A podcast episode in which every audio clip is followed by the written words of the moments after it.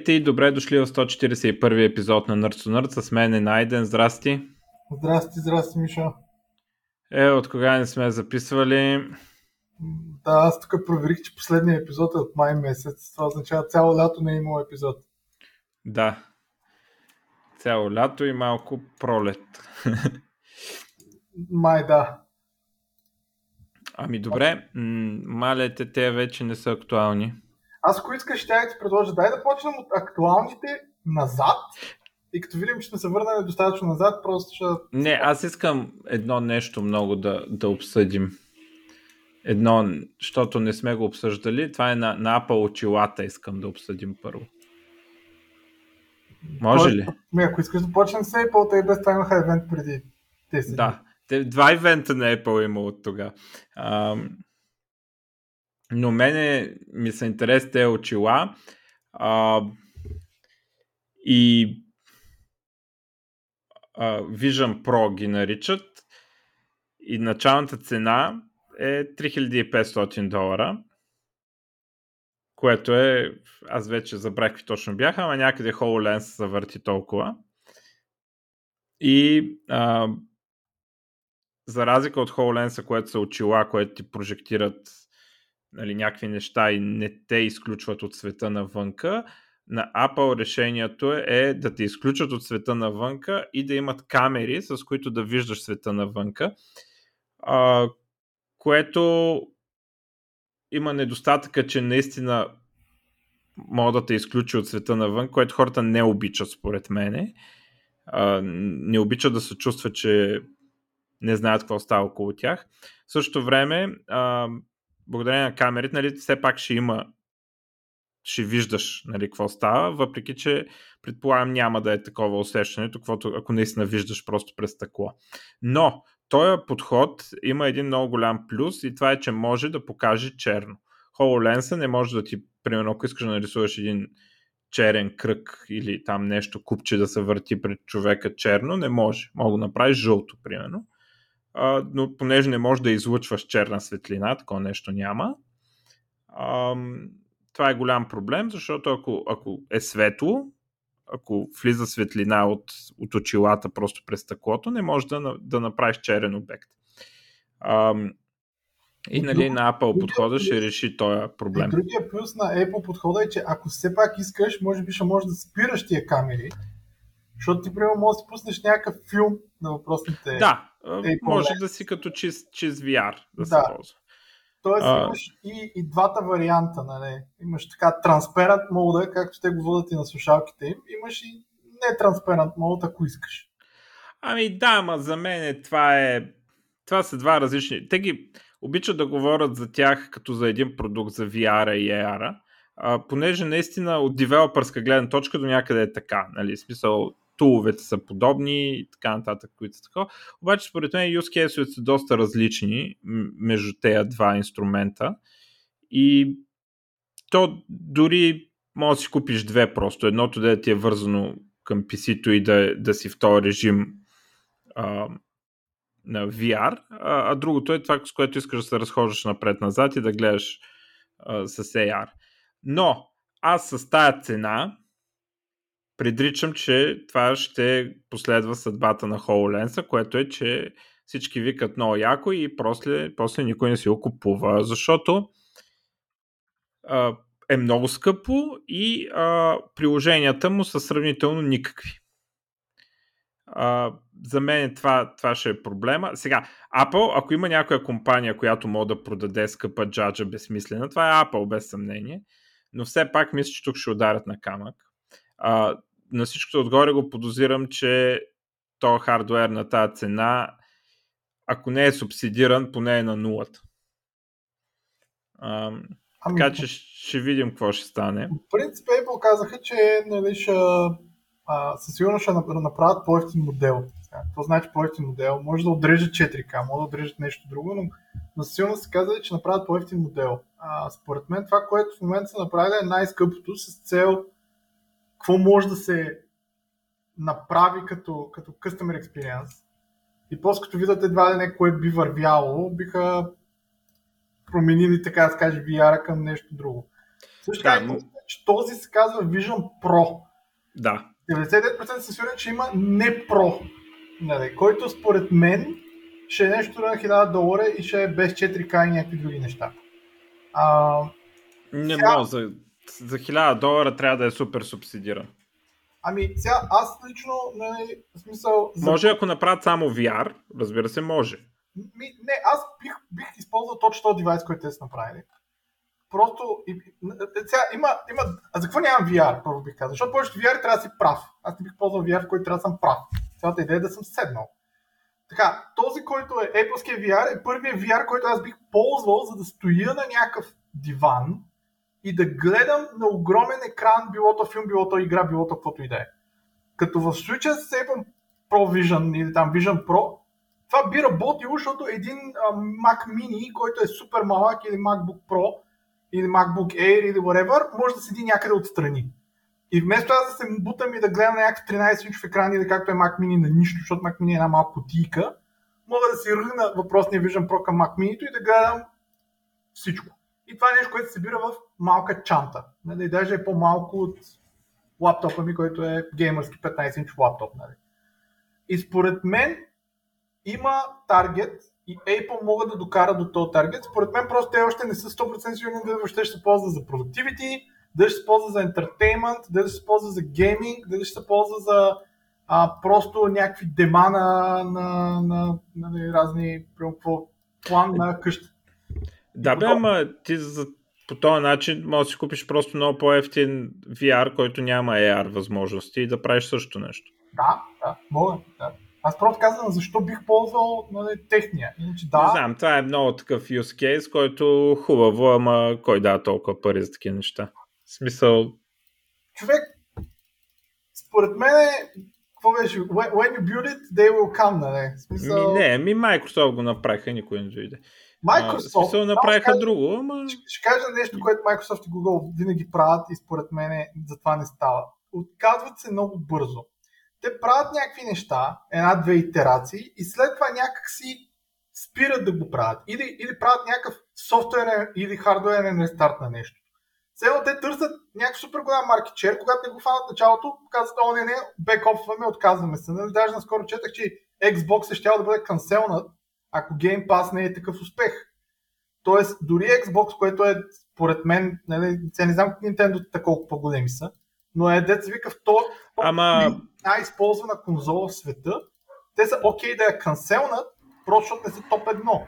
И Google много често са така. Докато Apple пускат някакъв девайс, може да не е супер, примерно там какво пуснаха? Колонка. Кой, кой им ползва тяхната колонка, никой не знае. Обаче си го тупкат. Може да държат 5%, може да държат 1% шер, обаче го тупкат 10 години. И след 10 години може би ще стане яко. Аз таблетите на времето въобще не, не, нямах идея. за е, не, таблетите от първия път успях. Ма какво успяха? Аз Е, имах, iPad-а от първия път успях. А, аз имах от таблет, който в крайна сметка не ползвах и го продадах. Нали? Е, хубаво, ама с iPad-а си се продаваше и беше финансов успех от първия път. Но и Google пуснаха таблети тогава, ако си спомняш. И къде са на Google таблетите? Няма ги. Е, хубаво, ама тяхте не бяха и финансов успех поради някаква причина. Ами, въпросът е, че те се отказват по-бързо. Смисъл... Да, Microsoft не се отказва много бързо. Е, гледай HoloLens колко го въртат и не могат да измислят. Те, то няма и ентусиазъм, в смисъл хората викат много яко и после какво го правим. Аз мисля, че такова AR устройство специално ще успее, ако успеят да го направят да е като Google Glass, ама да работи като HoloLens. В смисъл да е с размерите на Google Glass, да може така да си го носиш изцяло време през деня, но, Да. но качеството да е като на HoloLens, това мисля, че ще, Аз мисля, Тея че... каски, дето са в момента, той VR, VR е в едно такова положение в момента, в което не е хит, обаче е достатъчно голям да се издържа, за да, да, да има смисъл да, да се продължават, нали, да, финансово да, да оцелява VR.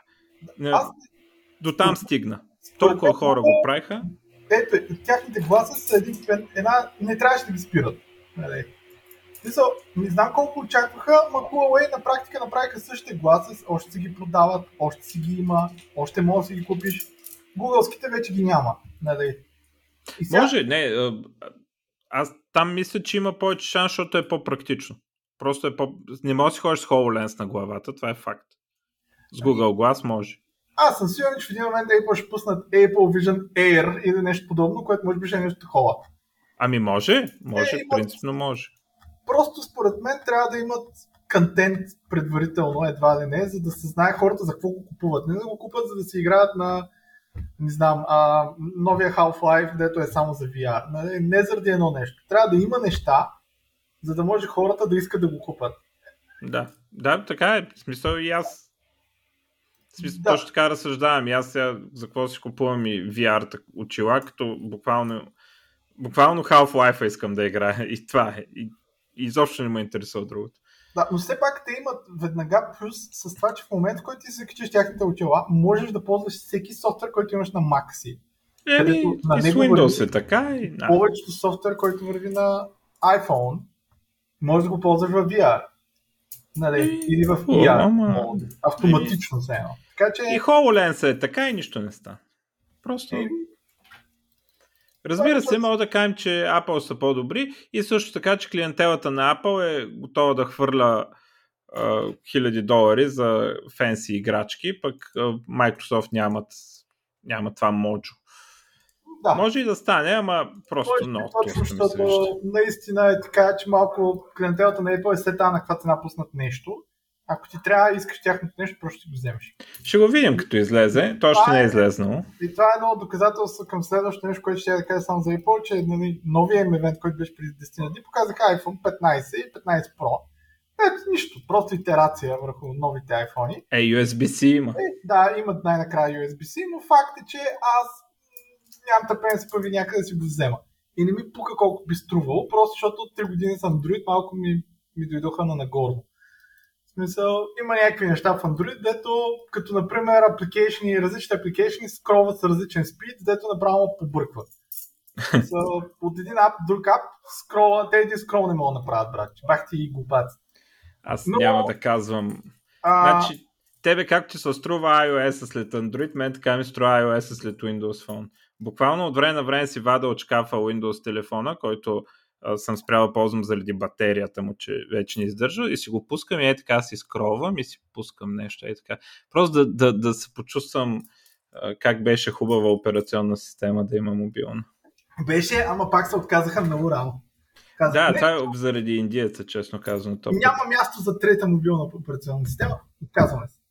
Има, има нещо. То, да, до някъде може да е. Абе, както и да е, ама ми е много мъчно. И а, много ме яд на Apple, че някакви неща, значи те са в някакъв режим тези хора, в които буквално никога не са виждали другите какво имат. Смисъл, все едно е анатема там някой да вкара друго устройство, което не е от тях.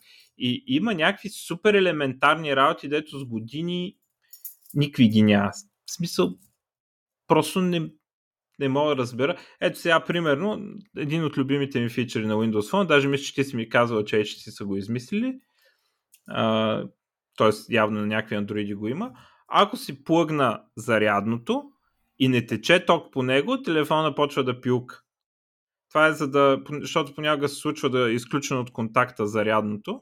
Не, това не съм го казвал. Аз даже не знаех, че има такъв фичър. На, Windows Phone го имаше този фичър и много често ме е спасявал такъв да не се окаже на сутринта без ток в телефона, защото и, и, нали, и на, на iPhone ми се е случвало да остана без ток. И, и това е някакъв никакъв фичър. В смисъл, предполагам е супер лесно да се направи. Обаче това е, тези хора просто никога не са имали такъв телефон, който има, никога не са имали досик, никога не са виждали. Да. И, и, и, и за тях в тяхта глава няма такова нещо, не, не, не им е идвало на акъла. И е, е в такъв някакъв режим са, дето много мадразни, много неща хубави и от време на време някакви тотално скандални дървени нали, та мърджа на контактите за нищо не става. А, абе, супер много неща има, дето изключително изнервящи. Ами, сега в момента поне с новото USB-C, нали, ти не знаеш дали чарджваш или ти чарджваш. Така да дали се чарджваш или ти чарджваш. Така че този фичър може би би работил по-трудно. Ами не знам, е, Nokia ми е с USB-C. Е, да, да, може ли да чарджва други девайси? То трябва да имаш там нещо си. Смисъл, Ми сигурно не може, ама аз, аз, аз, аз с телефона ще си чарджвам други девайси. В момента не? така са направили нали, iPhone 15. В смисъл, ако правиш комбинация с Lightning от една страна USB-C, винаги Lightning е то, който се чарджва, т.е. USB-C-то винаги е това, което чарджва. Но ако закачиш два iPhone, даже работи с Android девайси, които поддържат там този стандарт PC, PP2, не знам как се казва, и всъщност девайс, който е с по-малка батерия, правят някакъв хендшейк, девайс, който е с по-малка батерия, почва да се чарджва девайс, който е с по-голяма батерия. А, това ми се струва. А, то е някакво 4 вата е там колко някакво супер бавно, но, но пак е нещо, в смисъл, ако примерно чакаш и трябва нещо, ти трябва твой телефон за нещо, мога да спаси. Няма значение. Те показаха два нови телефона, ала баба, камера improvements. А, готиното е, че най-готините камера improvements, поне които са според мен са като този а, deep сензора, който, който се използва за а, портретни снимки, всъщност тази информация, която е от deep сензора се запазва и може да сменяш кое е фокусирано след като вече си направил снимката. И това дори ще работи на 14 Pro и на някакви стари модели. Mm, това е интересно. А, да, защото те, те всъщност съдържат тая, тая информация, записват заедно с, с самата снимка и може после да а, Да. И, и това, това, това беше готино и там нали, по-хубави камери, бла бла бла, зум, още по-скъп а, с повече камери iPhone 15 Max и на iPhone 15 Pro Max и Pro са с титание, а не, не stainless steel боди. Тук гледах, че има, а, между другото, дроп тест. 14 Pro е по-здрав, поне така казват някакви хора, които са получили днес iPhone, защото днес всъщност, ако живееш в нормални бели страни, не в България, а днес би получил вече твой iPhone. А, някакви страни са дроп тест. А, и уж са направили да се реперва задната страна по-лесно, да ме ако ви се чупи телефона отзад, да ви е по-ефтино репера на 15 в сравнение с старите.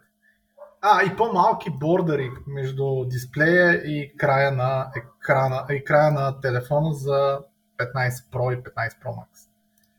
Което, според мен, може би ако ги сложиш един до друг, ще го забележиш, но иначе аз съм по-преценен, че може би ще натискам без да искам някакви крайчета. Добре, аз за Apple, в принцип, нямам новини други. Чакай, само аз едно нещо искам да кажа от, за тях от предишния им ивент, а, който там говориха за нови MacBook Air, MacBook Pro, не знам какво си. А, няма да ги споменавам тях, че те може вече са воз стари, не знам. А, но едно нещо, дето ми направи така впечатление, пускат, а, както е Proton на Valve, а, такъв тулкит за портване на, на игри за новия Mac. И а, което принципно си е впечатляващо. А, и някакъв, сам че първата версия е малко мех, а, някакъв рапортува Cyberpunk 2077 с 15 FPS на M1 MacBook Pro на Ultra settings. това разбира се най-вероятно е заради GPU-то, но а, все пак нали, играта е вървяла, въпреки че с 15 FPS. Самото M1 е нали, много добро CPU, обаче GPU-то нали, да. Да, е... но, но играта върви доста добре, ако са там M2 Ultra и M2 Max и каквито M2 съществуват. А, аз съм гледал видеа и филмчета с над 60 FPS, де си върви. На утра?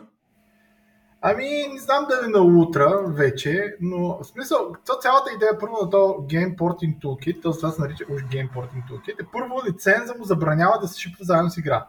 Тоест никой не може да вземе Windows игра, да добави Game Porting Toolkit и да го шипне като Mac App.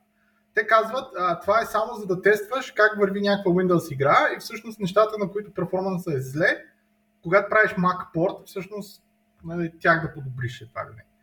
А, сега, не съм 100% сигурен как въобще те имат право да направят нещо такова, защото реално те използват а, ем, емулация, която е а, реално онлайн емулация, която е с фри лиценз и те някакси слагат лиценз отгоре, който я затваря и се надявам някой да ги осъди. А, но доколкото разбирам, те всъщност са взели това, което правят кросовър и са добавили поддръжката за DirectX 12. А, значи кросовър имат софтуер, който позволява така не да играеш игри на Mac. А, просто не поддържа DirectX 12, поддържа DirectX 11 и надолу. и те всъщност са направили към въпросния кросовър, който даже ако тръгнеш да качваш Game Porting Toolkit, ти го дърпаш на кросовър серверите, което е абсурдно. А, и, и всъщност те добавят един DLL, който е за DirectX 12, който те са написали, който всъщност позволява емулация на DirectX 12 игри. Интересно е, че това е все пак, не може да си представите, че е няколко емулации в, в една. А, Добре. И, да, да, да, в крайна сметка а,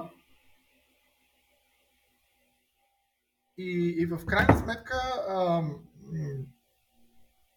въпросната емулация първо емулира DirectX 12 към цена от, от DirectX 12 към там Metal Vulkan, не знам вече какво е. И, и после това нещо го емулира към розета. Тоест това е цена двойна два, два пъти. Два emulation layer, според мен 15 FPS пак е достатъчно добре. През два emulation layer. А, сега, само още ще кажа нещо. Ако ползвате на кросовър реално тяхния toolkit, ще ви върват повече неща. Примерно Game Pass, Xbox, App, алаба, алаба. Съществува едно нещо, което се нарича CX Patcher, което общо взето, ако сте си качили Game Porting Toolkit, може да качите и всички пачове на кросовър отгоре и всъщност да получите всичко заедно. Тоест да получите DirectX 12 с всичките неща, които Apple са направили, плюс всичките неща, които кросовър са направили. И да го ползвате като истински, истински лайн или истински протон. Добре.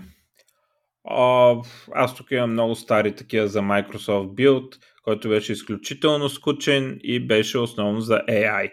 Като, а, както вероятно вече сте разбрали други неща, бета е да има AI навсякъде. Такъв, а, който ти говори, чат GPT стайл, Windows ще го има, какво ще ти говори, ще подсказва за settings и ще мога питаш някакви как да си, да я знам, смена бакграунда и той ще ти каже или дори може ти го смени за тебе.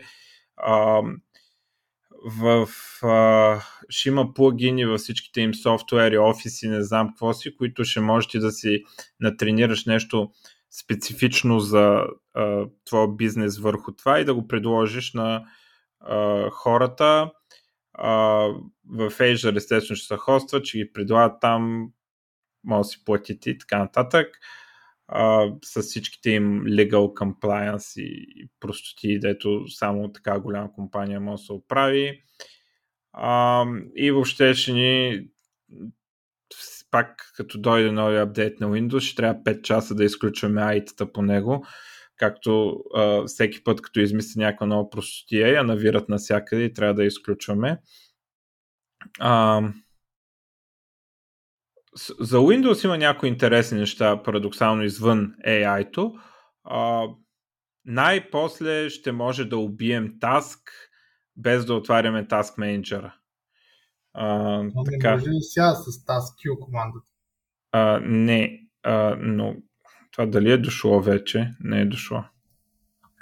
Task Q не може ли да убиеш Task? С кое? Task Q. Или нещо такова беше. А, в конзола. Не бе, не. Въпросът е с дясно копче на десктопа да мога да убиеш нещо. Ама не нормалния клоус, ами просто да го убиеш.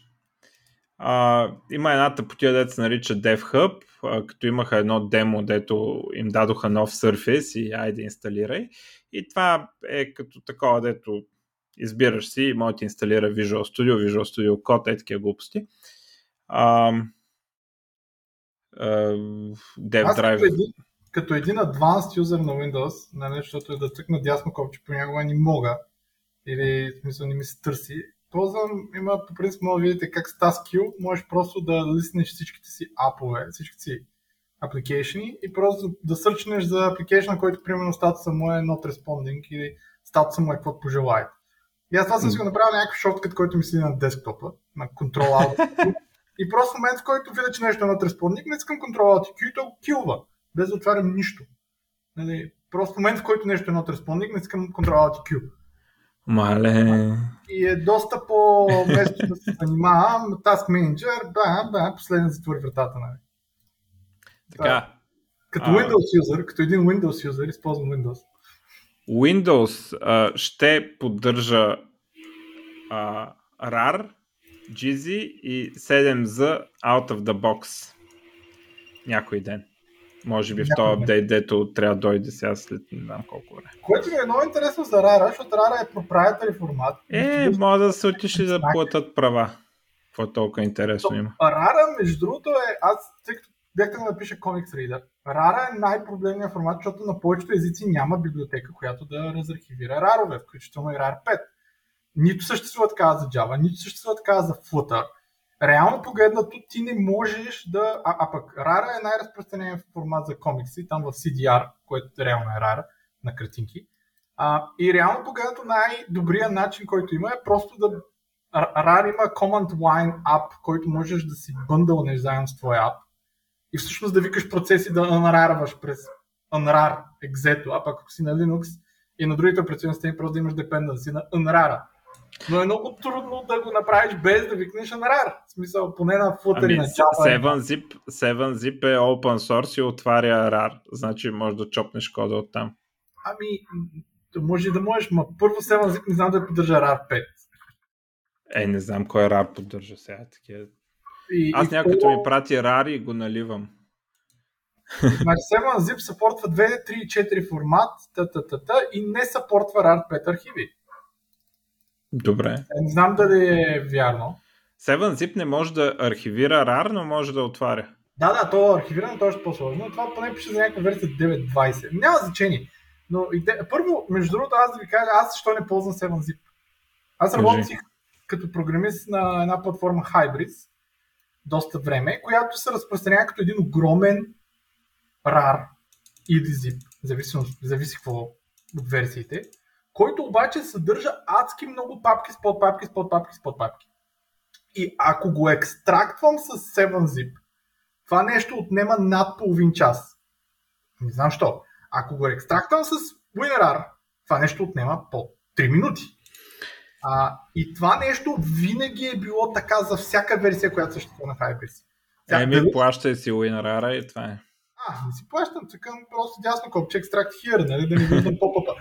Но а, дали е защото има много пътища навътре, дали е защото има много на брой малки файлове, нали? защото това е Java application, който е билднат и го разпространяват като билднат нали, с клас файлове обаче, защото е като web application.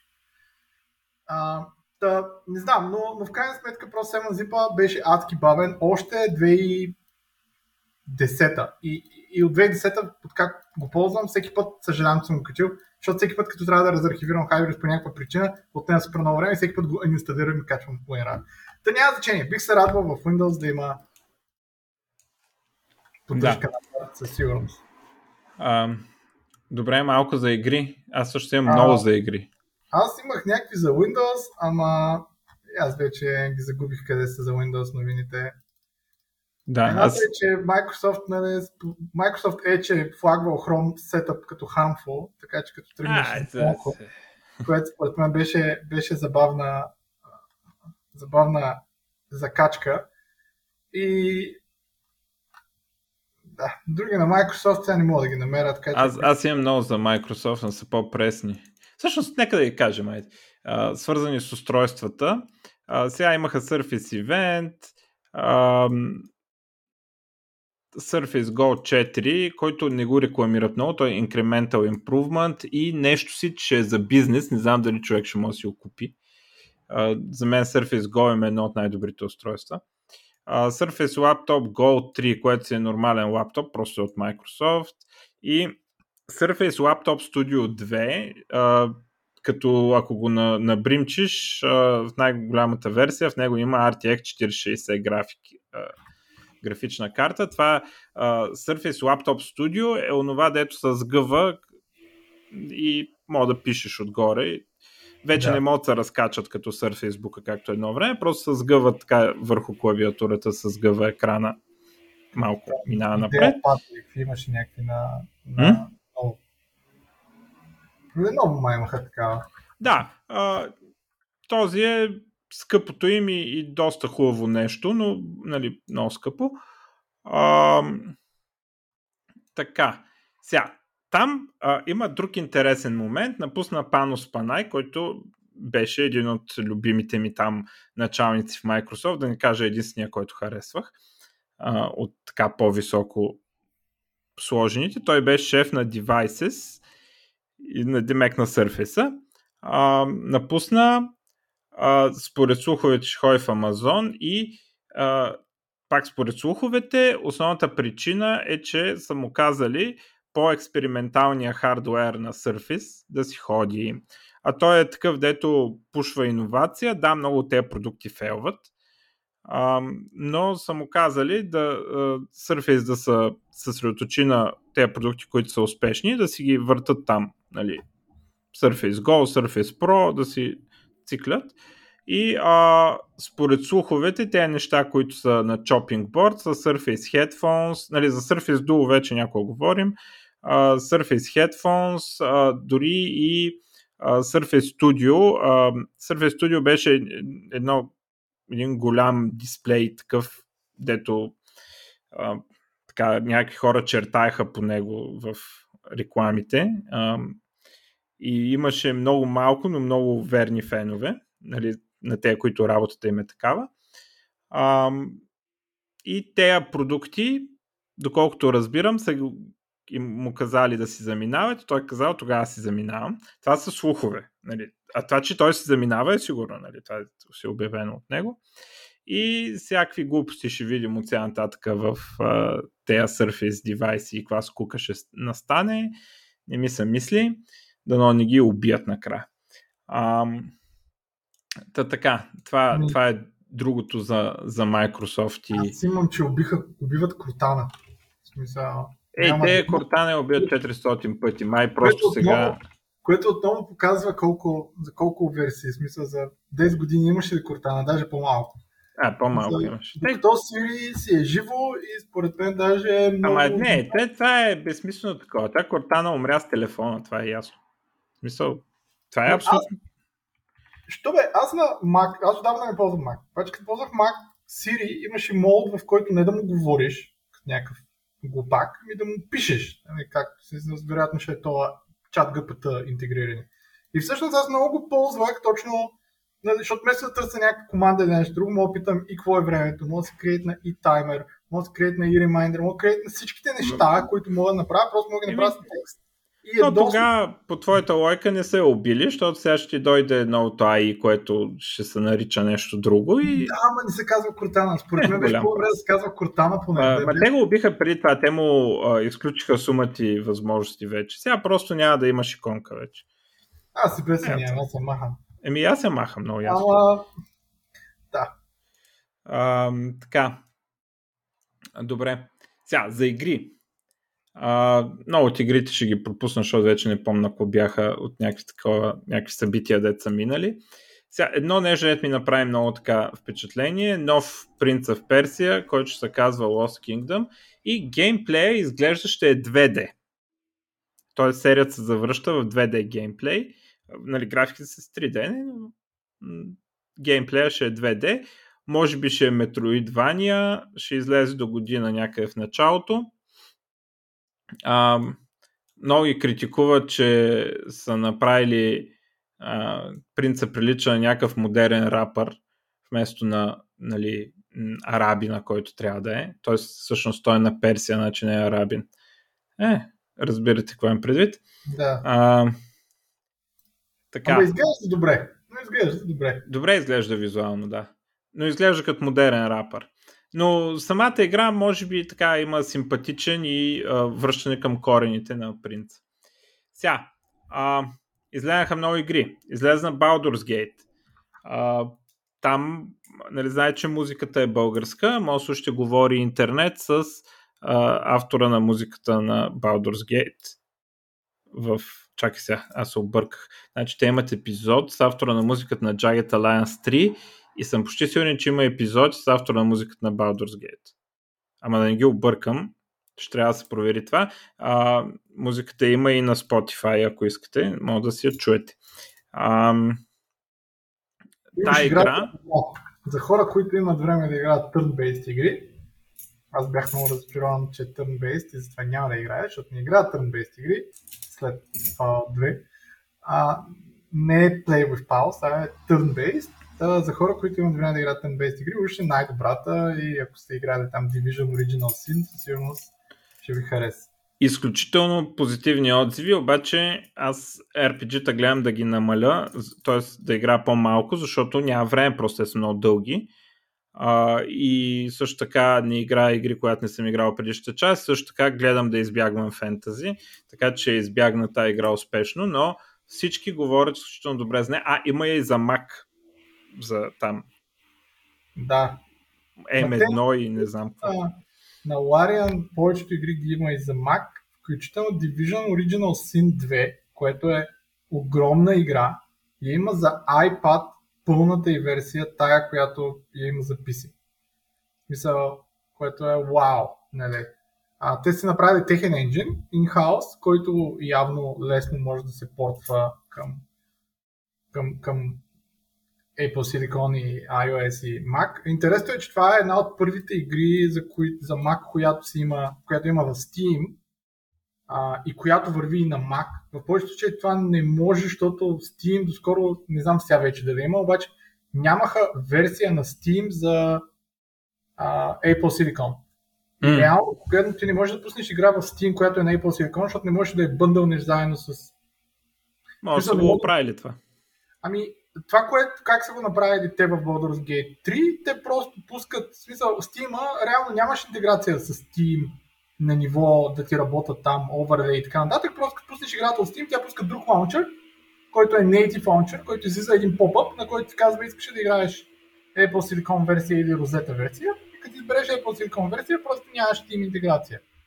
А, но реално погледнато, може би липсата на много игри за Mac и за Apple Silicon е точно защото Steam, не знам дали въобще имат версия за Apple Silicon, а ти не можеш да бъндълнеш в Apple Silicon Native App да бъндълнеш нещо, което е ARM64.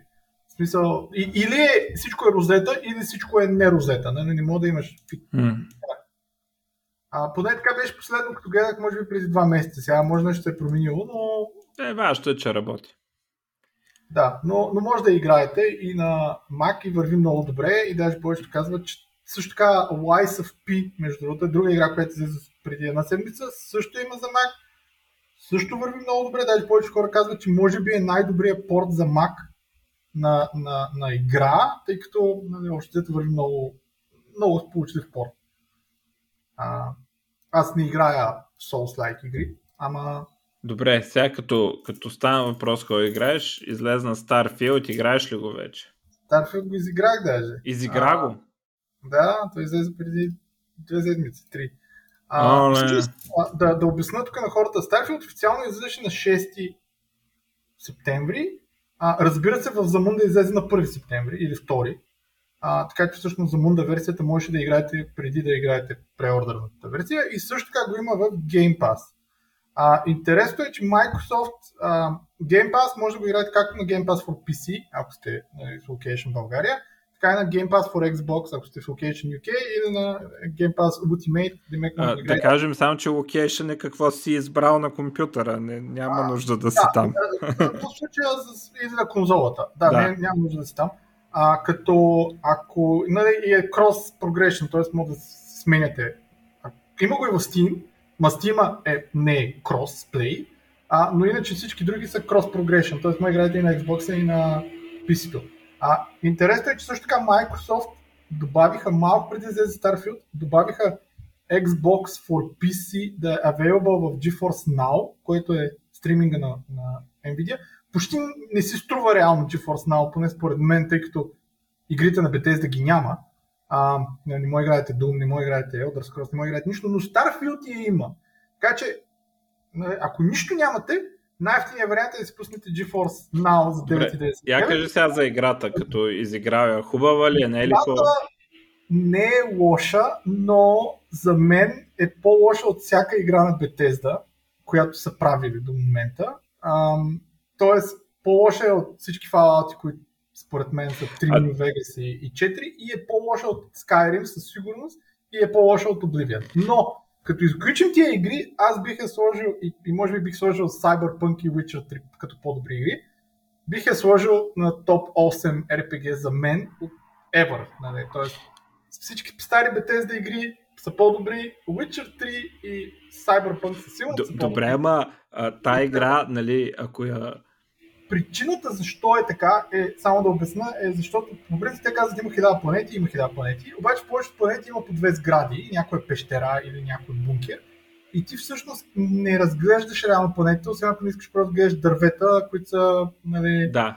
просто генерирани и нали, тук там може да видиш какви ресурси има да си направиш аутпост. Но не е това проблема и защо играта е лоша. Значи, а, квестовете на фракциите са готини, шутинга, е като Fallout 4, т.е. сравнително окей. Okay. А, но има много неща, които не са супер, като например няма нищо гор, не, нали? не фърчат ръце, не фърчат крака, почти няма кръв в играта. Да, всички с костюми. Ама е малко странно. А, и, и другото, което е най-тъпото, е, че всичко е някакви лодинг екрани. Не можеш да излетиш от планета и да отидеш mm-hmm. в космоса. От космоса ти цъкаш на нещо, лодинг. А, анимация как ти каца кораба а, от планетата ти цъкаш някъде да отидеш лодинг. Нали? Имаш постоянен лодинг, скачайки от Space на всяка планета и от всяка планета на Space, както и в самата планета, много често отваряйки някаква врата или отваряйки различни зони, отново имаш лодинг. Реално погледнато, лодинга не ме дразни толкова много, колко ме дразнат постоянни филмчета, които те плейват докато лодва, което в повечето случаи не е достатъчно. Виждаш и лодинг, и филмче, на кацащи да излиташ кораб а, с различна нали, тематика и с различен кораб, зависимо всякакъв ти е кораб и на каква планета се катиш. Играта Не. е най... Значи, аз ще го обясня така. Най-готиното на Skyrim и на другите игри, които има, на Bethesda, е, че ти можеш да тръгнеш във всяка посока и да намериш нещо готино. Което е много наблизо от мястото, на което си. Просто независимо от какво играеш, дори Fallout 76, на 76, за повече хора ни харесват, картата е пълна с милиони неща, в които, може да, които, които може да експириенснеш. Докато в Starfield нали, те се опитат то emptiness на спейса, ама ти в крайна сметка, ако не вървиш от uh, points of interest до points of interest, кликайки по, по менюта, ти няма да намериш нищо. Да. И, да. и за мен, да, по-добра е пример от Outer Worlds, която беше почти същата, нали, а, на Oblivion. Да, има Space Combat, който може би е... Аз Space Combat игри не съм играл, но тук ми хареса. Но играта има много елементи, които за съжаление са събрани помежду си, кликайки на неща на карта. Добре, а не може ли да ги похвалим, че за първи път в историята им пускат игра, която върви поне на 30 FPS on launch? Защото ами... другите им игри вървяха между 15 и 20 и ги оправяха след това. Ами, значи първо играта сега за мен, аз не мога да игра на Xbox, защото и върви с 30 FPS и за мен е подигравка, особено ако играеш в third person, не знам защо. Ма, аз доколкото помня, Fallout 4, Skyrim и така нататък, като излизаха на тогашните конзоли, беше някаква трагедия, в смисъл нямаше 30 FPS. Да, доколкото знам, Oblivion като е излизал, даже се е рестартирал Xbox, докато е лодвал Oblivion. А, тоест, в смисъл 360, те се говорят с Microsoft в момента, в който пуснеш Oblivion, докато върви Oblivion, се рестартира цялата конзола. А, но, но да, върви добре. За съжаление, аз играя 4090 и да. А, но, но като цяло няма DLSS, което е супер грида. Е, има мод спокойно. А, има мод, който една седмица след като излезе играта, пуснаха пач и щупи общо взето въпросния мод. Също така въпросния мод, те има няколко мода, но въпросния мод, ако искаш да използваш DLSS е безплатен, но ако искаш да използваш Frame Generation е платен. А, да, кракнаха го, нали, ако искаш да ползваш кракнатия, но отново кракнатия се щупи, както казах една седмица, като излезе играта. И в крайна сметка аз имам и лаптоп с 2080, където играх с DLSS, в крайна сметка просто се отказах да играя на този лаптоп с... А... Играх без DLSS. Но е тъпо, че няма DLSS. FSR е много, много, много, много зле в сравнение с DLSS, поне на Starfield. А, иначе, интересни квестове има. Смисъл, аз минах на 4-5 от фракциите. А, играта Интересно е, че за разлика от повечето им игри, където или свършваха, или просто те оставяха, в тази игра, като свърши играта, играта се рестартира, да ти си запазваш прогреса, но нямаш айтеми, нямаш пари, нямаш нищо, печелиш един армор и един кораб и почваш начало, има някаква история в това. Всъщност това нещо, поне някакви хора казват, че можеш 8 пъти да я превратиш, след това аз не съм стигнал до 8. Така че този гейм плюс мод не мога да говоря много, но реално да, може би единствената идея е, че вместо след една година да почнеш много с нов герой, може да почнеш с твой герой, който вече веднъж е завъртял. Но според мен е най-кофти. А, някакси атмосферата ми липсва. Атмосферата Skyrim да виждаш планините е уникална. Атмосферата в Fallout е уникална. Нали? Докато тук атмосфера няма. И според мен а, IGN... Буквално няма атмосфера, защото е в космоса. Да, но, а, но IGN им даха оценка 7 от 10. И, да, и аз не бих дал повече от 8 от 10. В смисъл, лично на мен Mass Effect повече ми харесва като Space игра. В смисъл, и историята, и локациите, всичко. Добре. А сега тези дни излиза uh, Cyberpunk, uh, което за мен ще е буквално първият път, когато ще играя, защото uh, първия път, като видях отзивите и колко бъгове uh, има, се отказах и викам ще чакам да оправят и после разбрах, че излиза DLC и викам ще чакам DLC-то и DLC-то Phantom Liberty излиза на 26 септември, заедно с пач, който много променя уж там RPG елементите и нали, вече всички смятат, че играта е технически доста добре, вече седи. Нали, нито е толкова бъгава, а, нито перформанс е толкова лош, колкото беше и поддържа DLSS. Включително поддържа DLSS 3.5, което реално означава, че поддържа а, ония DLSS за Ray Tracing специално. Той сега май го поддържа. Да, сега го поддържа, защото този пач излезе, но а, излезе пачът техническия и с промените в играта, но а, а, контента значи... ще излезе след няколко дни. Не, мисля, че на 26 излиза всичко. Не, не знам. Но... Не, не, пача е вече лайв. А, пача е излезе. Ми така пише в новините. Добре, но като цяло пача променя изцяло базовата игра. А контента, който излиза е нов квартал с нови квест линии. Така че всъщност не, не е нужда да изчакате.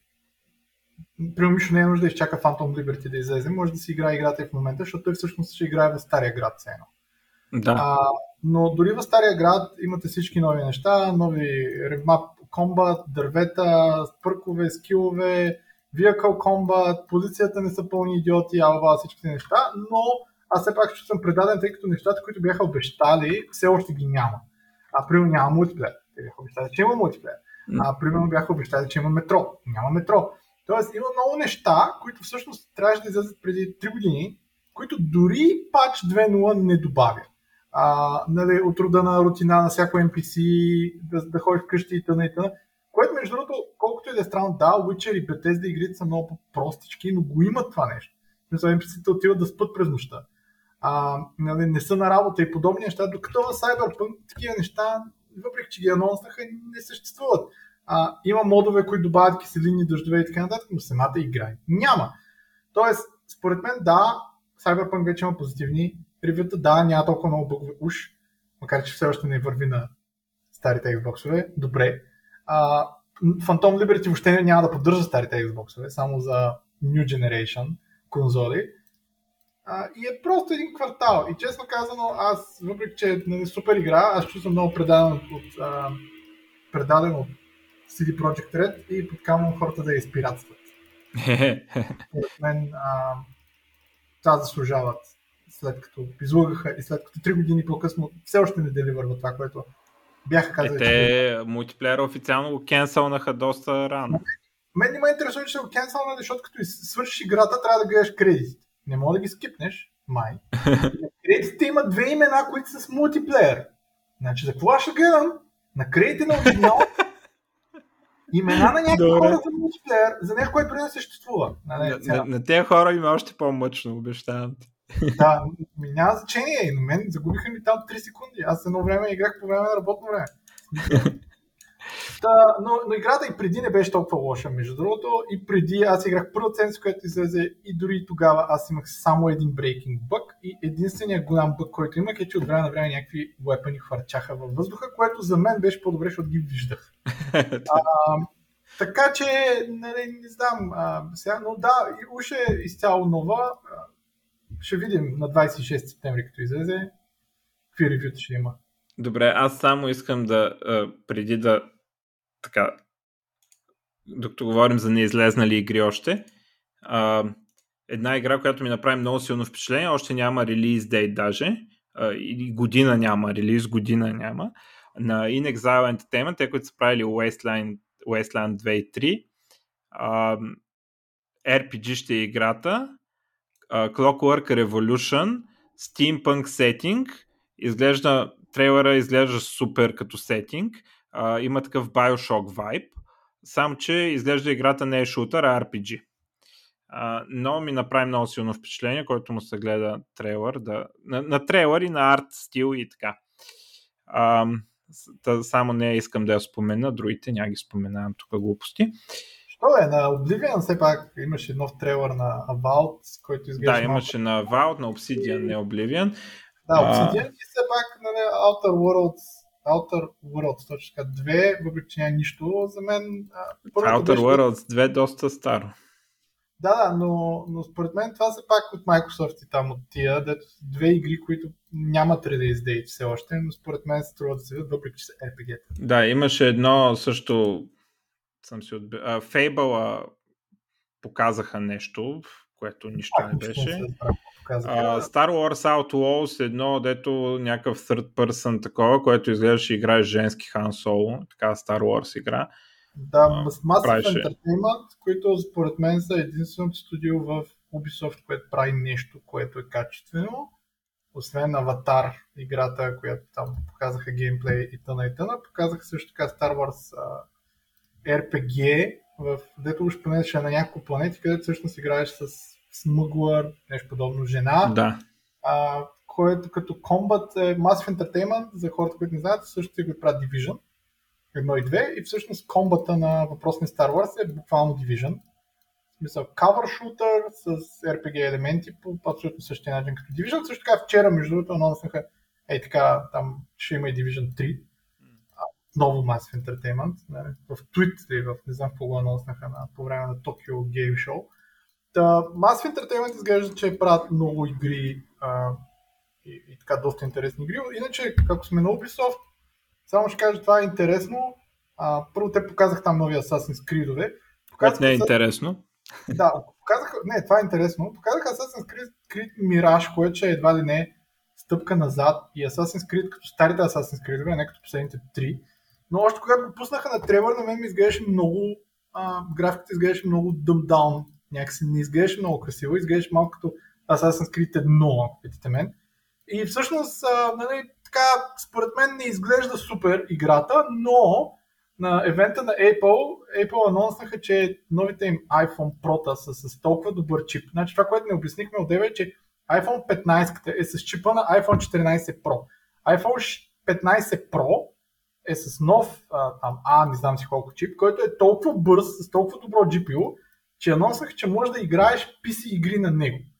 И едната от PC игрите, които анонсаха е всъщност Assassin's Creed Mirage, т.е. PC играта Assassin's Creed, че можеш да играеш на iPhone. А, on release уж. А, също така анонснаха там на какви бяха? Ония дет ходи там в космоса и още някакви игри.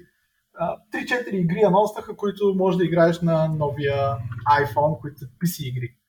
С... Да, бе, на iPhone ще игра игри. А, ами всъщност, нали, хората, които не са играли игри на iPhone, има игри, които не стават за iPhone. Да, да, да, да кажа. Обаче, аз съм супер фен на Xbox Remote Play. Естествено, Xbox Remote Play е правен от Microsoft. Винаги има но, тъй като е гумно. И главното гумно е, че всъщност ако играеш, ако играеш на телефона си Xbox Remote Play към своя си Xbox, ще играеш на 720p. И ще трябва да играеш с някакъв външен джойстик, контролер или каквото и да е. Razer, Kishi, Backbone, бла.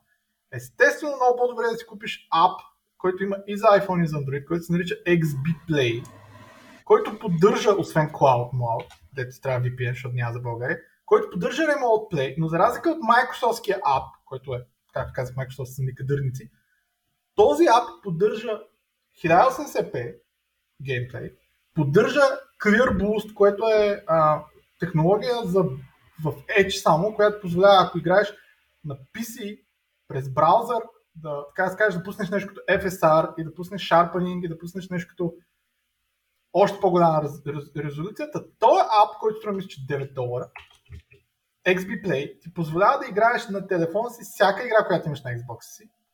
Позволява ти да играеш over интернет, ако искаш. Позволява ти да играеш и, в, и докато си в локална мрежа. И най-готиното е, че има виртуален джойстик, който ти можеш да си билднеш както искаш да изглежда с тъч контроли. И някои игри, примерно Diablo 4 или Diablo въобще, са перфектни за игране на телефон. Така че да, Starfield не е, защото е шутър. Обаче всяка за мен топ-даун игра, която има контроли за джойстик, Diablo, Ascent, Ascent, по-яка игра на телефон няма да сте виждали нали, при живота си, са идеални за играене точно на, с а, то Remote Play и точно на телефона. Добре. Дори и да другите. Дай сега ти кажа за хубавите игри. А, значи, както знаете, аз а, така, тук сме StarCraft G и а, едното нещо, което много очакваме е Stormgate, играта, която се нали, иска да е spiritual наследник, Blizzard Style RTS, правена от ветерани от Blizzard. Но а, преди месеци нещо се появи е така от като гръм от ясно небе от нищо. А, един друг претендент за да наследи короната на eSport RTS, колкото и да е малко това кралство. А, и това е играта Zero Space, а, където девелопъра основния е някакъв а, направил пари от някакви мобилни игри, решил да направи истинска игра, а, някакъв с азиатски вид и а, според това, което виждаме и а, според тези другите, дето работят по играта, той е гениален програмист и ако наистина само той работи, не знам, наистина е. А, мога да видите на Zero Space а, там трейлерите в а, Прилича на StarCraft 2. М? Прилича на StarCraft 2 супер много. Да. Доколкото разбирам, в, до момента програмиста е един. Нали, има художници, има там други работи. А, така, те, които са замесени, са лица от сцената а, на Star, бивши StarCraft прота или дори актуални. Скарлет и Кац а, са двамата най-вече замесени. А, има и още един там, дето е известен с... А, прави контент за, за RTS и за синглплеер, каза се Грант, той агент. А, и той е нещо свързан с тази игра, не съм сигурен дали работи официално или е консултант. И разбира се, има някакви други хора, а, които не ги знаем по имена. Така, и те се появяват е така от нищото и играта им изглежда по-завършена от Stormgate, нали, по-напредна в стадия на разработка. Буквално а, пускат някакви видеа от цели матчове, а, включително и а, имаше случаи, дето ти казват, ето в толкова часа правим турнир. Нали? В смисъл, а, не, не, че не може да свалиш играта, те са поканили някакви там техни приятели, про-геймери, четири човека, ама ще си правят турнир. Нали? И, и започва, верно играта крашна два пъти в а, този турнир, но се играеше, имаше истински, а, истинска игра, нали? работи в мултиплеер, играят цял матч хората.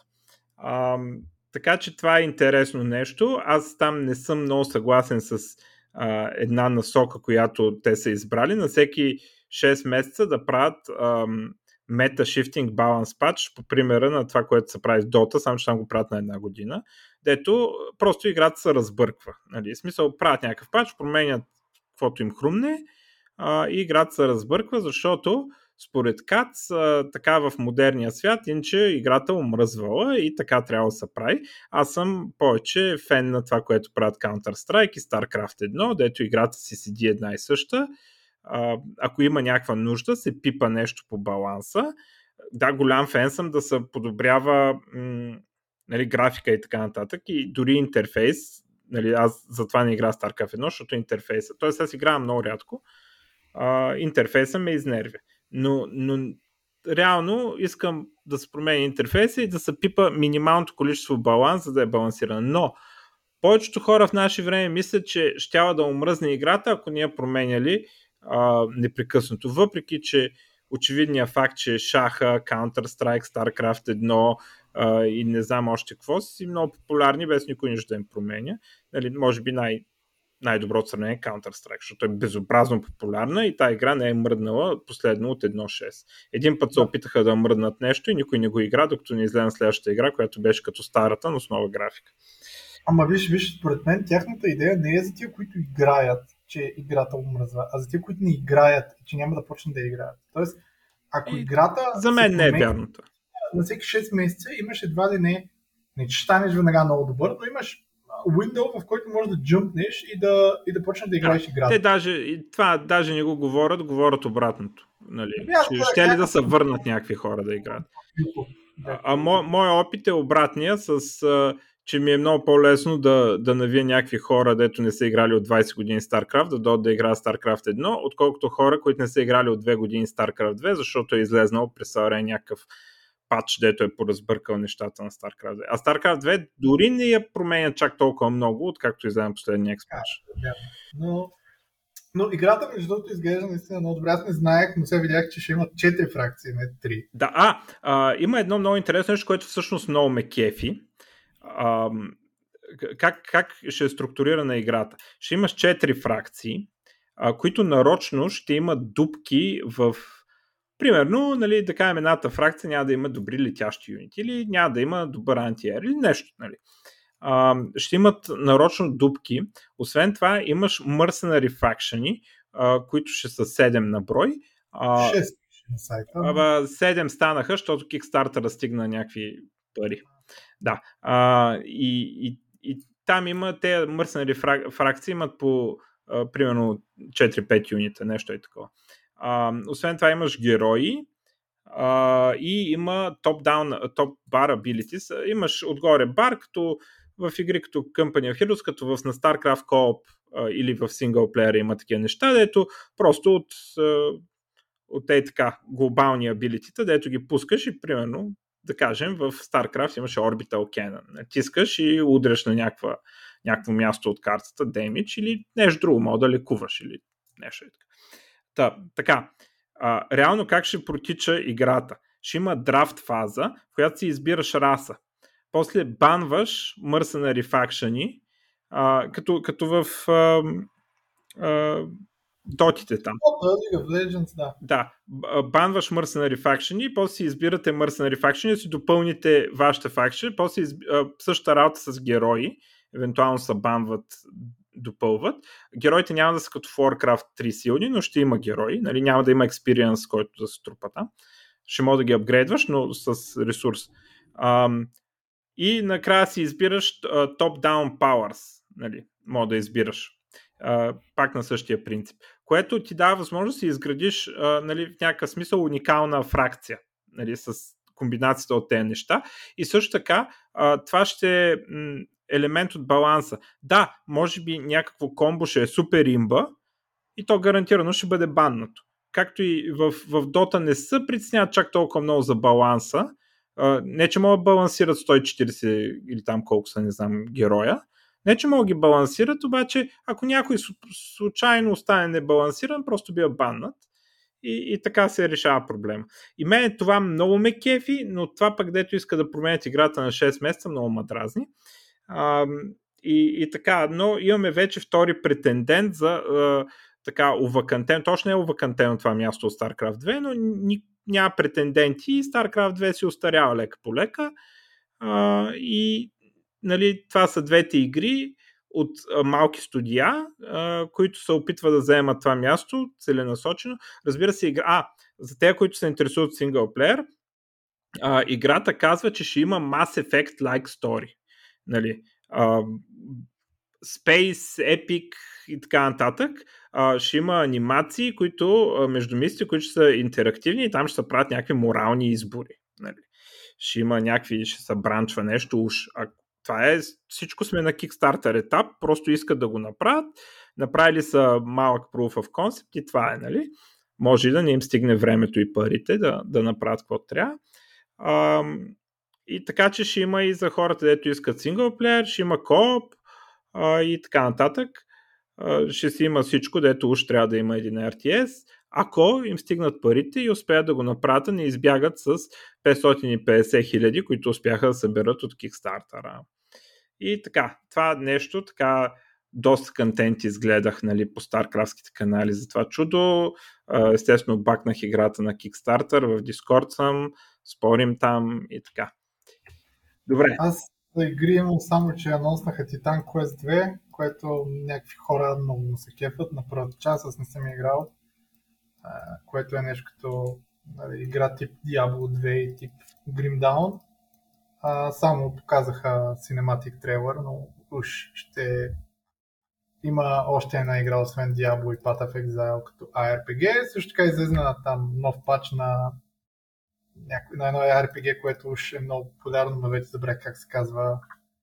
А, няма значение, забравя го, но то някакси Early Access и някакси не, не стига до, до тая бройка хора, които го играят, че да, да е толкова интересно, поне според мен.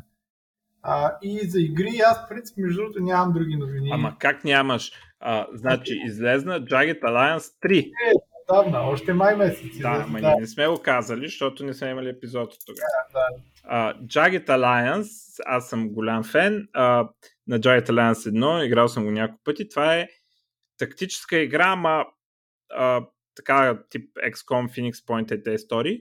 Uh, само, че е с наемници в uh, наше време. Всъщност 90-те се развива действо.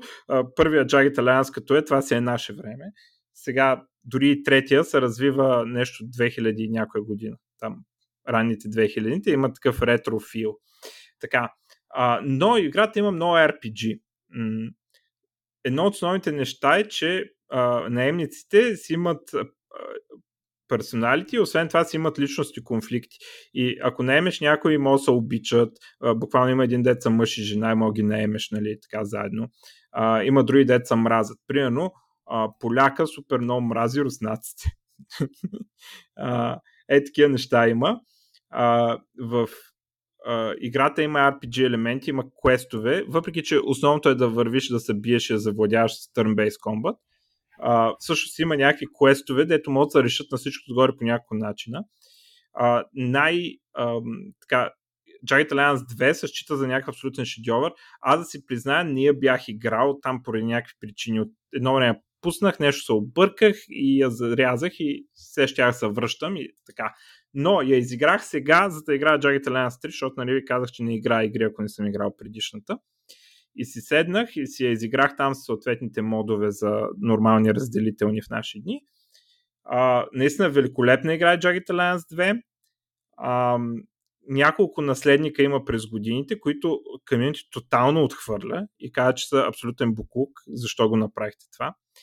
А, така, Jagged Alliance 2, казвам ви, turn-based tactics game, обаче с много RPG в нея. В смисъл, не бих казал, някои твърдат дори, че трябва да се нарича RPG, аз не бих стигнал толкова далече. Нали?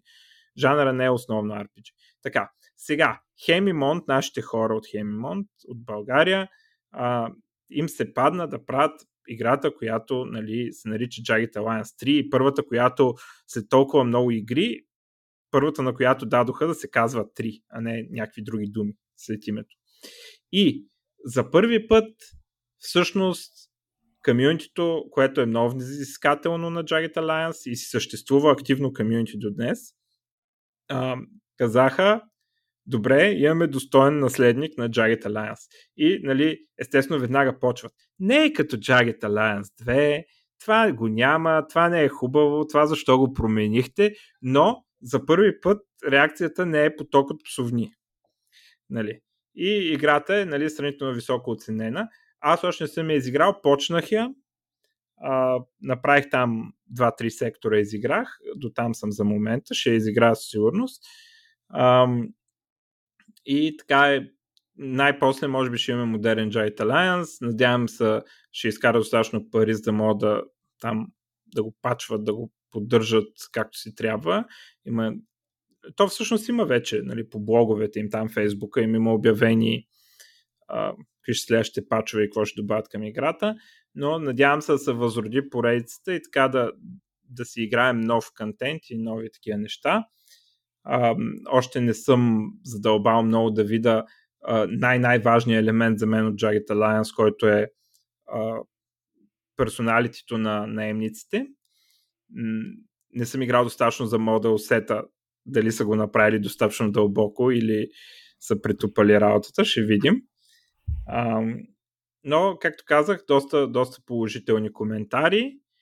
А, разбира се, с условието не е чак Jagged Alliance 2. Но Jagged Alliance 2 се води шедьовъра на този жанр и нали, след толкова години някои хора го преиграват непрекъснато. А той е синглплеер игра, то не е. и така, в преговори съм да дойда да ни гостува някой да, да приказва за тази игра. Много бавно върват преговорите. А, така, но купете си я и я играйте. Аз Cyberpunk ще го играя чак след като изиграя Jagged Alliance 3, да видим как ще, са ориенти... как ще станат нещата с времето. И така, това ми е май последното за игри. Добре, аз да кажа някакво за Linux, защото ти няма да ги кажеш. Едното е, че SUSE ще провайдват сапорт за Red Hat Enterprise Linux, т.е. явно не им стига, че имат сапорт и имат тях SUSE Enterprise Linux, ми ще продават сапорт за Red Hat Enterprise Linux, което е за мен доста странно и интересно, но да, явно ще можеш да се поръчаш Red Hat Enterprise Linux Support и от SUSE, не само от Red Hat. А, Linux най-накрая 20 години по-късно, или 30 по-скоро, хвана 3% desktop share. Според мен, благодарение на Steam, девайса, не апа. Ага, искаш да кажеш, че голям процент от това всъщност са за мен от голям процент от това са Steam а, юзери, защото те така с а, KDE и всъщност идва с Linux и те и да браузат и каквото и да правят. Ага. Така че според мен то 3% desktop share до голяма процент е заради един девайс. А, и а, последно а, ще кажа само, което за мен лично е важно, за повечето от вас няма да е. Излезе първа версия на Rhino Linux. Rhino Linux е най-якия Linux. Точка. А, само за да обясна какво е Rhino Linux. Rhino Linux е Ubuntu, което е ролинг. Ролинг дистрибуция е дистрибуция, която не излизат версии през 6 месеца. Постоянно имаш нови пакети. Подобен начин, както е Arch, Manjaro, Alabama, е базирана на Ubuntu. Но най-якото в Rhino е, че пичовете, които, са направили, които правят Rhino, Rhino си направили един техен инсталатор, там install скрипт, който всъщност, когато ти търсиш да качиш нещо, примерно търсиш да скачиш сета, IntelliJ IDEA, примерно, той ще провери дали има в, на Ubuntu все едно stable пакет, дали има а, случайно AppImage, дали има случайно Snap пакет и дали няма да го има в Paxtel. Paxtel. Paxtel. А, Paxtel е всъщност, а, не знам колко от вас знаят, а, това е нещо като а, Arch User Repository, т.е. това е последния, нали, последния вариант сено, това е като репозитори, който съдържа текстови файлове, които са написани на нещо наричано PackScript, които са още стъпките за инсталиране на нещо. Общо супер много прилича на Arch, Our билдовете. Не знам даже каква разлика има. И всъщност отново имаш автоматизиран начин да си а, инсталираш нещо. В най-общия случай обикновено това означава да го дърпа, прави make install, прави какво трябва да прави и ти казва готов съм. Но общо якото е първо, че е ролинг дистрибуция и е базирана на Ubuntu, т.е. ако харесате Ubuntu, ето, имат всичко от Ubuntu, че е ролинг и че поддържа абсолютно всичко с един тул. Търсиш нещо, сърчваш, той ти показва всички версии, във всички пакети, какво съществуват, инсталираш ги по един и същ начин. Според мен това е... Аз това винаги съм го искал от, от не знам, Fedora първата версия, когато излезе на времето. Като разбрах, че има нещо повече от RPM, че тогава Debian и Ubuntu набраха популярност. А, и последна новина, че излезна нова версия на Debian Stable, което си е а, новина, защото не излиза много често нов Debian. Та, да, но вижте Rhino Linux, Евала. Добре. Добре. А, аз имам по принцип още някакви новини. Кажи още някакви новини. Е, излезнаха там нова версия на Dart, може да видите какво има, излезна нова версия на Kotlin, а, може да видите какво има като цяло. Kotlin, който не знае, е доста популярен език, който в момента, така да се каже, става за по-популярен версия 1.9.0 е а, новата. И Kotlin е общо взето Java, ама ако искате да, да имате всички фичери, за които може да си помислите, по-як е от C-Sharp, защото не пишеш точка и запитайка. Mm-hmm. А, и защото функцията се казва fun, прилича доста на TypeScript, защото типовете са след имената на променливите.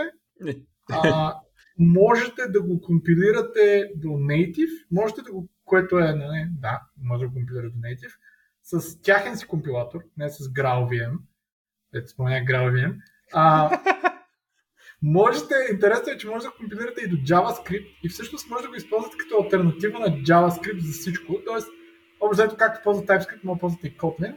А, може да си използвате Kotlin, за да просто да манипулирате дома.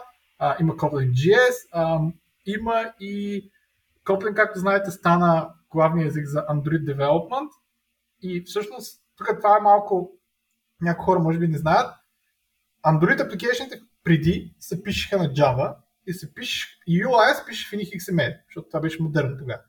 В момента, всъщност, заедно с Kotlin, екипа, който прави Android, направи нещо наречено Jetpack Compose, което представлява не с XML, а с някакъв DSL, да можеш ти да описваш UI-а на Kotlin. И този Jetpack Compose, който се прави от Android Dev Team, от Core Team, който прави Android, JetBrains, пък, които правят Kotlin, го взеха и направиха мултиплатформ Compose. Тоест, Jetpack Compose, който може да се напишете Android приложение, stable от поне две години, три насам, сега можете да напишете в алфа версия и iOS приложение, и web приложение, и desktop приложение. В там някакви алфа-бета версии. А, но идеята е, че всъщност те, така да се каже, го правят мултиплатформен и съответно имате някакъв а, друг друг начин за а, писане на приложение. И освен, как казах, да се компилира до JavaScript и да се компилира до Native, може да се пуска и по дефалт върху Java, което ви позволява всъщност да ползвате абсолютно всякакви Java библиотеки, да го смесвате в Java проекти, да имате Java проект, който има Kotlin и така нататък. И по принцип е така един контендър за превземане на Java света, ако някога се а, ако някога Java, така да се каже, се предаде.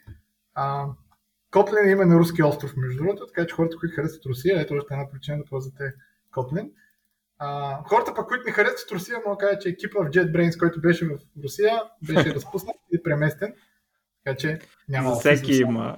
Ако да, харесате, ако не харесате, има оправдание да се ползва Kotlin. Да, да, а, да така, а, Kotlin, Kotlin Motlin и естествено там има нови версии на, на Qualine и излезе всъщност вчера, оня ден, излезе нова версия на Java, Java 21, а, в която има добавени доста неща. А, най-общо нещата, които са добавени, не знам кой, кой какво следи, но а, защо Java 21 е важна? Java 21 е важна, тъй като обикновено септември месец всяка година излиза Java, която е до някъде и е long term support release, или поне е Java, коя, за която има long-term support release, което означава, че всички междинни Java версии се поддържат за security патчове само 6 месеца, до 6 месеца за следващата версия. Тоест, примерно Java 18 се поддържа само 6 месеца, защото след 6 месеца за Java 19.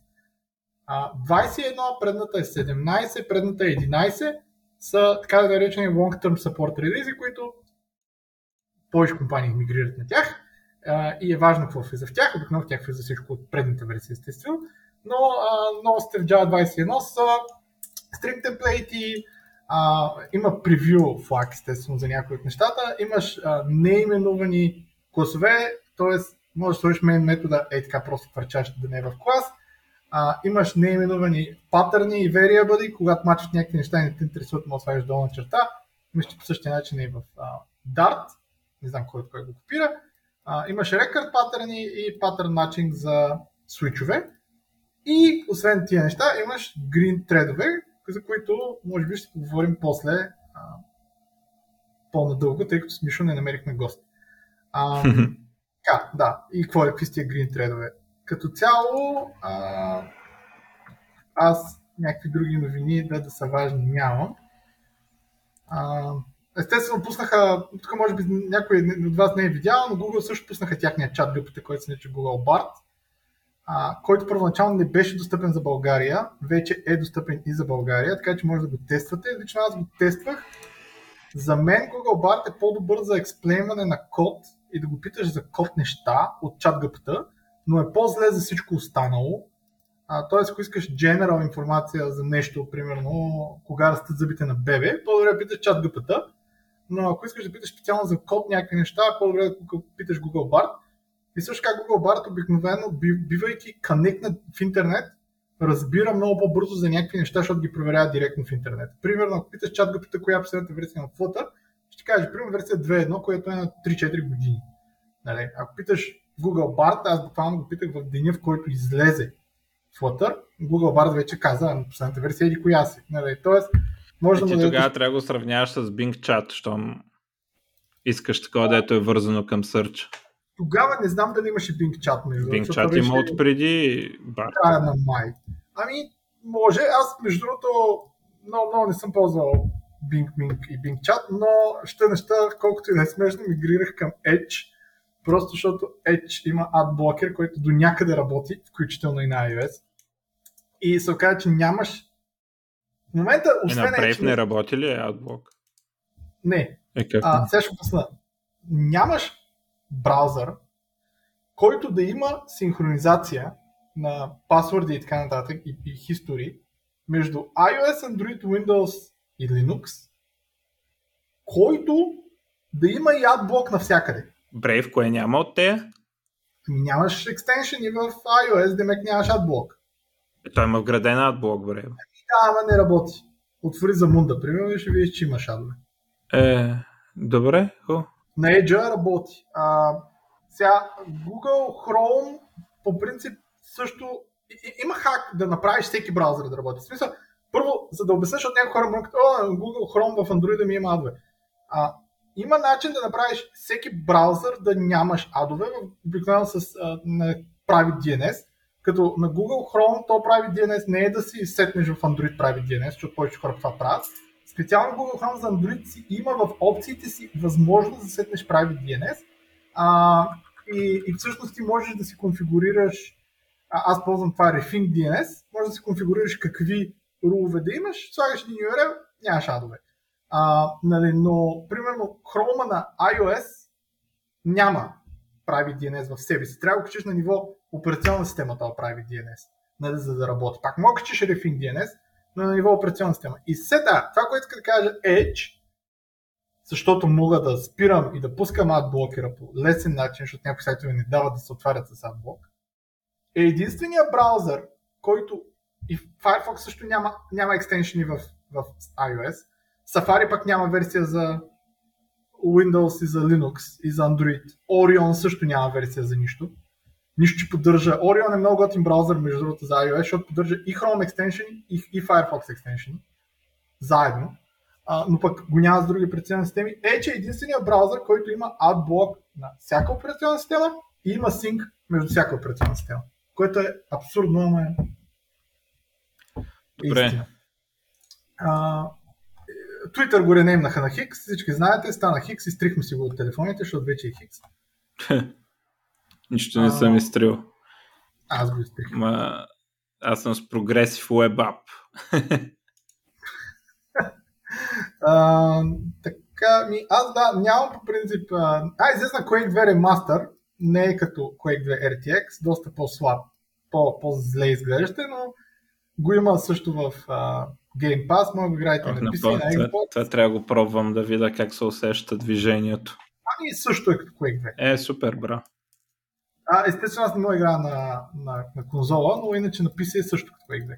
Mm. И са оправили част от някои текстури и някои неща, но реално погледнато, ако ти го видиш, ще, ще си кажеш няма никаква разлика. Ако го видиш едно до друго, примерно тия Game Foundry или Digital Foundry, ако видиш а, сравнението между оригиналния Quake 2, който те тестват на Voodoo 2 мисла и а, сегашния ремастър, а, има разлики, нали? Доста неща са по-добри на сегашния, но, но реално по спомени няма да видиш, че има разлики. Чуда са, Quake 2 има един интересен ефект, такъв, който има голям значение в мултиплеер, че като стрелнеш от една страна на стената, примерно ракета, от другата страна се осветя, осветява. Мисъл, светлината не, не отчита, че е срещнала стена, ами си, и от другата страна се едно от стената от картон. Това не вярвам да е оправено, защото това до някъде те ориентираш къде е битката да се насочиш на там, нали? Смисъл... Еви, да, точно това ми е чудно дали е такива неща са пипнали. аз по-скоро ми е интересно да се пипна на това, че всъщност дължината на скока ти в Quake 2 беше свързана с FPS, с който ти върви. Не, това, че... сега не знам за Quake 2, не съм 100% сигурен, обаче това е за Quake 3 и е височината. За Quake 2, и за Quake 2 е 100%. Добре, ами. Quake 2 не съм убеден, че е това, защото нямаше такива магически стоености, никой да, трябва да проверя за това. Значи има значение колко ти е FPS, защото някакви неща като това стрейф джъмпа и, и то скок, дето трябва да фанеш стълбичка, за да скочиш по-високо, се правиха много по-лесно, ако имаш повече FPS, защото все едно в момента на натискането ти има кадър, нещо такова. Ама такова нещо за височината на скока, често казвам, не помна да е имало. Все ми струва, че тях да знам, ако имаш. Сега, аз не си спомням колко беше, но си спомням, че зарочно слагахме Max FPS. Сега дали беше... Ми... Имаш нещо 120 и 125.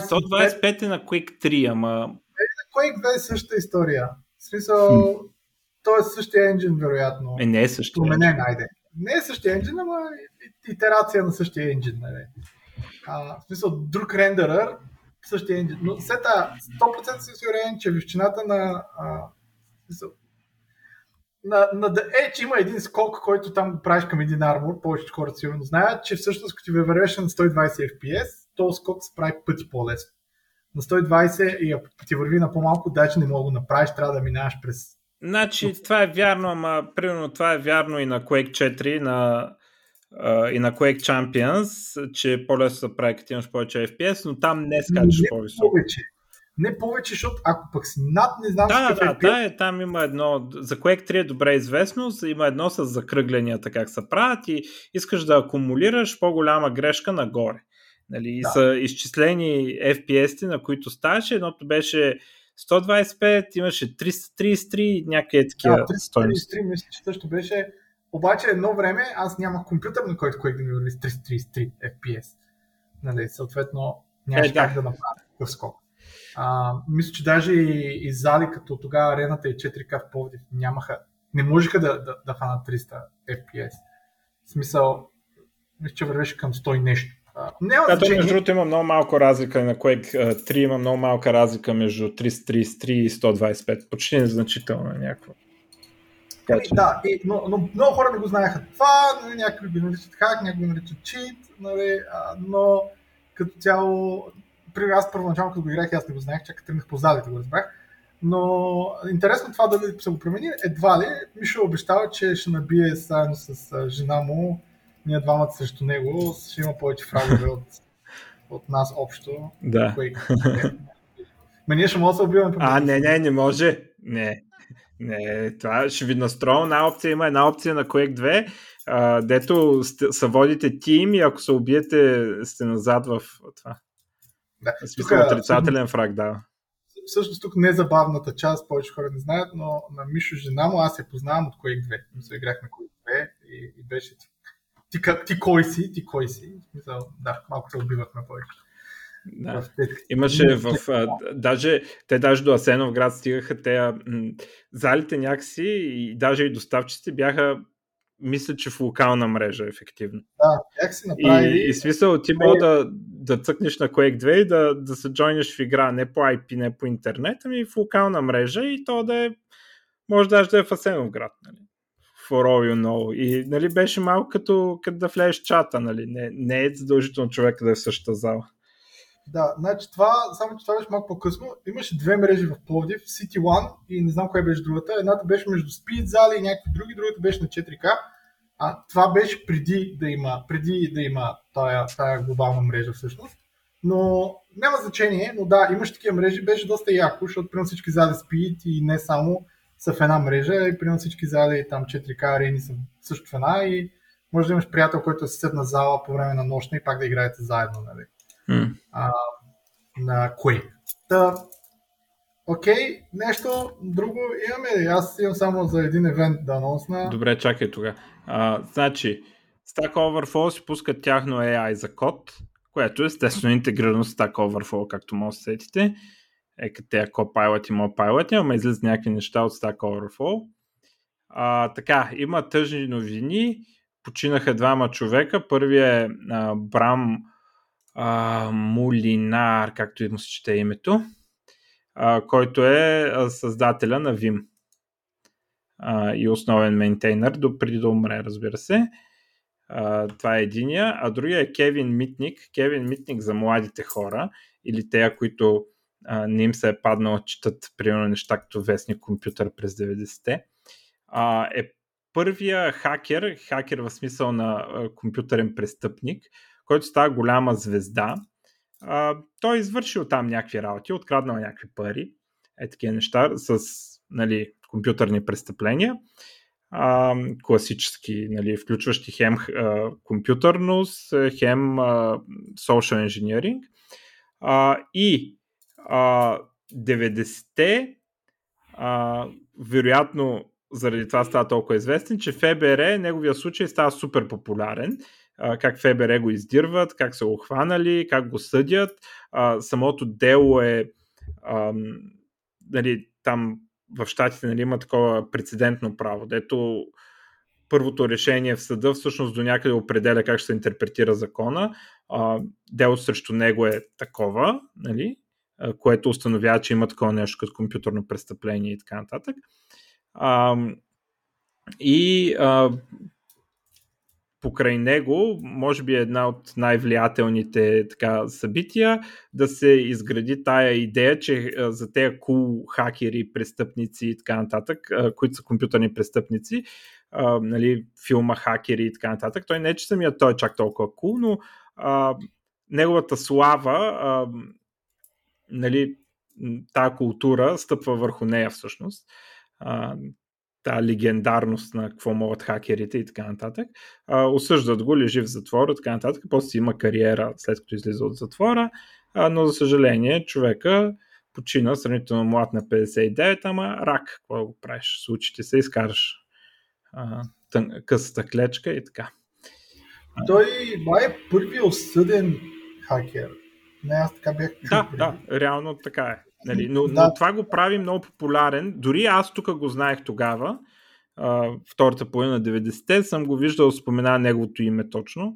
А, в разни статийки и такива неща, дори мисля, че по новините съм го чул, бе, знаех го името тогава. Значи аз не го знаех, защото може би не съм чул от известни компютри толкова давна, а, но а, 2000 година излезна филм наречен Takedown, който всъщност разказва неговата история. Сега доколко е истинската, доколко е той е холивудски филм. Нали, са Operation Takedown или само Takedown. На някои места в България говориха като Хакери 2. Нали, няма нищо общо с филма Хакери, който е нали, забавен филм, който всеки трябва да гледа. Той е по-скучен, нали, обяснява точно как послушвам мобифоните на времето, как го вкарват затвора, как излиза, как гаджето му, примерно, се е фанал там с него приятел, whatever. Но може да го гледате, поне, поне е така готин филм от 2000-та година. А, ако, ако, ако сте на такава а, зона на Бигел и, а, и Хакери едно, Бигел е пирата на Силиконовата долина, което според мен е най-добрият филм за Apple Силициевата. А, Силициевата, да. А, което е абсолютно а, велик филм и почти и, истина, а, почти изцяло истина. Еми, по принцип се води, че е най-реалистично, най-реалистично да. казан филм, тъй като даже до някъде... А, кой беше? Там, не мога да спомня кой от тези главните герои, дали беше Пол Алън бе, или кой беше, беше казал, че общо заето е така, но, но събитията са в различен ред показани. Да, окей, okay. но, но, но, но не е лошо. Take Down и, и Pirates of the Silicon Valley. Добре, а, айде кажи за събитието и да приключим с първата част. А, събитието само последно ще кажа на 26 октомври. Значи първо има Джавабири, сигурно, сигурно някои знаят, а, че има Джавабири в Пловдив на 29 септември в Котка и Мишка. А, Вестер Нахер са спонсор. Но а, това, което иска да кажа е, че аз от миналата година почвам да правя едно събитие, което не е за Java, за което някои хора може би знаят, може би не знаят нарича полиглот for Dev. Идеята е да пишем на повече един език и да бъдем полиглот девелопери. Като всяка година ще има таргет. Тоест, таргета няма да е по език, защото според мен всички конференции, които са по език, вече до някъде се стърка. Има Java конференция, .NET, DevRich, Mavrich. Та, идеята е да бъде по-скоро по фокус на това, какво пишеш и тази година е за веб неща. И се нарича Polyglot for Web. А, като тук не е JavaScript, и не HTML, ми е всякакви веб неща, нали, web apps и, и web неща, като повечето от нещата са фронтенд, има лекции за React, има лекции за Angular, има лекции за uh, Kotlin for GS, uh, Dart, Footer, Мишо дори ще говори за .NET и за Blazor. Uh, и как това е бъдещето, има и там някакви лекции за Firebase и GraphQL, защото това е нещо, което би помогнало на някой, който иска просто да направи нещо без да спендва време в бекенд. До година, примерно, ще е за мобайл. Нали, само за мобайл неща. А, да, конференцията е 26 октомври в София. А, не е безплатна, но може да цъкнете, че сте студенти, билете 35 лея. А, ако сте социално слаби, ако не сте социално слаби, е 70 лея. И ако имах, да, и всъщност след въпросния евент, че има Free and Open Source Software бири, така че ако не сте в София, има причина да се разходите в София, хем за евента, хем за бири след това, които са безплатни. Програмата има качена на polyglotfordev.com. Надявам се да няма някакви промени и е цял ден 12 лекции или не знам колко лекции. А, един стрим, опитал съм се да набухам максимално много лекции. Има записи от миналата година, но миналата година беше малко така proof of concept и може би няма да е много полезно за повечето хора. Тази година няма да има стриминг и няма да има запис. Това е важно да се каже. Искам in-person евенти, неща хибридни, неща онлайн и има и друг, друга причина. Ако имам камери в залата и маса за запис, това изяжда 70 места от залата. Залата събира 470 места, аз предпочитам да е максимално голяма и максимално Чувате ли го найден как тропа по масата от тях? Отколкото, да, отколкото, а, отколкото да имам онлайн записи, при положение, че миналогодишната конференция, на която дойдоха 320 човека, а, онлайн записа, за цяла година са огледали 800 човека, но повечето от тях са огледали по половин час, така че може да се каже, че повече хора просто са видяли какво е. А, тоест няма много гледаемост на онлайн евенти. Достатъчно онлайн евенти се правят, така че това няма да е онлайн евент. А, елате там да си говорим, ще има безплатно кафе, вода и сандвичи или круасани, или там каквото е. Еми, това е по принцип от мен за тази част. Смишно планираме да има втора част, в която си говорим за така наречените зелени нишки. Добре, айде да спираме, че да мога да имаме време и за втората част. До скоро. Чао.